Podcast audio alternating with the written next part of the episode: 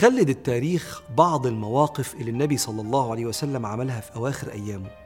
وكأن النبي قبل أن ينتقل للرفيق الأعلى كان بيترك للمؤمنين أهم المعاني وأهم الوصايا. في أواخر حياة سيدنا رسول الله صعد على المنبر وقال إن الله خير عبدا بين الدنيا وبين ما عند الله فاختار ما عند الله. فبكى أبو بكر الصديق. فواحد من الصحابة بيقول فقلت في نفسي ما يبكي هذا الشيخ إن يكن الله خير عبدا بين الدنيا وبين ما عند الله فاختار ما عند الله. فكان رسول الله والعبد وكان أبو بكر أعلمنا برسول الله. بكى لأنه فاهم النبي بيقول إيه؟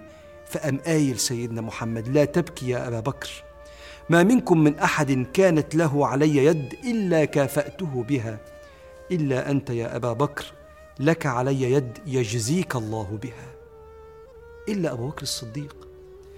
هو الوحيد اللي سيدنا رسول الله قال أنت عملت في حياتي مساعدات ربنا اللي كافئك عليها. لا يبقين في المسجد باب إلا سد إلا باب أبي بكر. كأن سيدنا رسول الله بيقول لن يكتمل شكرك للخالق إلا بشكر الخلق. فأنا بطلب منك يا الله قبل أن أنتقل إليك أن تكمل أنت شكر أبي بكر الصديق. ربنا سبحانه وتعالى وده اللي النبي بيعلمه لك في الخطبة دي. حب ربنا أنه يبني الحب ما بيننا.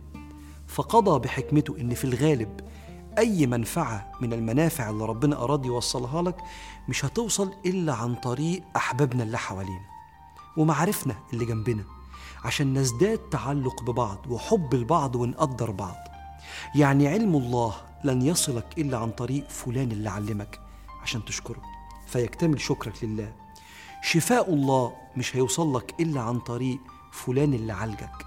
لطف الله هيوصل لك عن طريق فلان اللي ضحكك. ود الله هيوصل لك عن طريق فلان اللي سأل عليك وجبر بخاطرك. عناية الله توصل لك عن طريق فلان اللي فكرك بحاجة مهمة أو ساعدك تنجز مصلحة تهمك. والله سبحانه وتعالى لا يكتمل شكرك ليه إلا إذا شكرت من كان سبب في وصول عون ربنا ليك. عشان كده سيدنا رسول الله بيقول لك لا يشكر الله من لا يشكر الناس. وكأن امتنانك للخلق وشكرك ليهم شكر لله. عشان كده جه بصيغة الأمر من سيدنا رسول الله عليه الصلاة والسلام اللي قال لك من صنع إليكم معروفا فكافئوه فإن لم تجدوا ما تكافئونه فادعوا الله له. حتى تروا أنكم قد كافأتموه. وكان الصالحين بيعملوا كده. كانوا دايما يفكروا مين ساعدني عشان أشكره شكرا لله سبحانه وتعالى حتى ولو خلفك في العقيدة. سيدنا إبراهيم بن أدهم أحد أصحابه في يوم من الأيام اسمه أبو عيسى كان مسافر. فوقفوا إبراهيم بن أدهم وقال له خد شوية الفاكهة دول واديهم لعجوز ست عجوزة يعني ساكنة في مكان معين. قال له ليه؟ قال له لأني في يوم من الأيام كنت مسافر في يوم بارد شديد البرودة وعديت من جنب بيتها فنادت علي فبيتتني عندها بجانب البيت فأنا أحب أن أكافئها على ذلك. هو عارف إن دي عبادة إن أنا أشكر الناس اللي ساعدتني. ويجي عالم من علماء النفس الأمريكان مؤسس علم النفس الإيجابي اسمه روبرت إيمونز بيقول لك الامتنان والشكر للناس يعود على الإنسان نفسه. يعني إيه؟ يعني أنت لما تشكر الناس كتير أنت اللي بتعيش سعيد.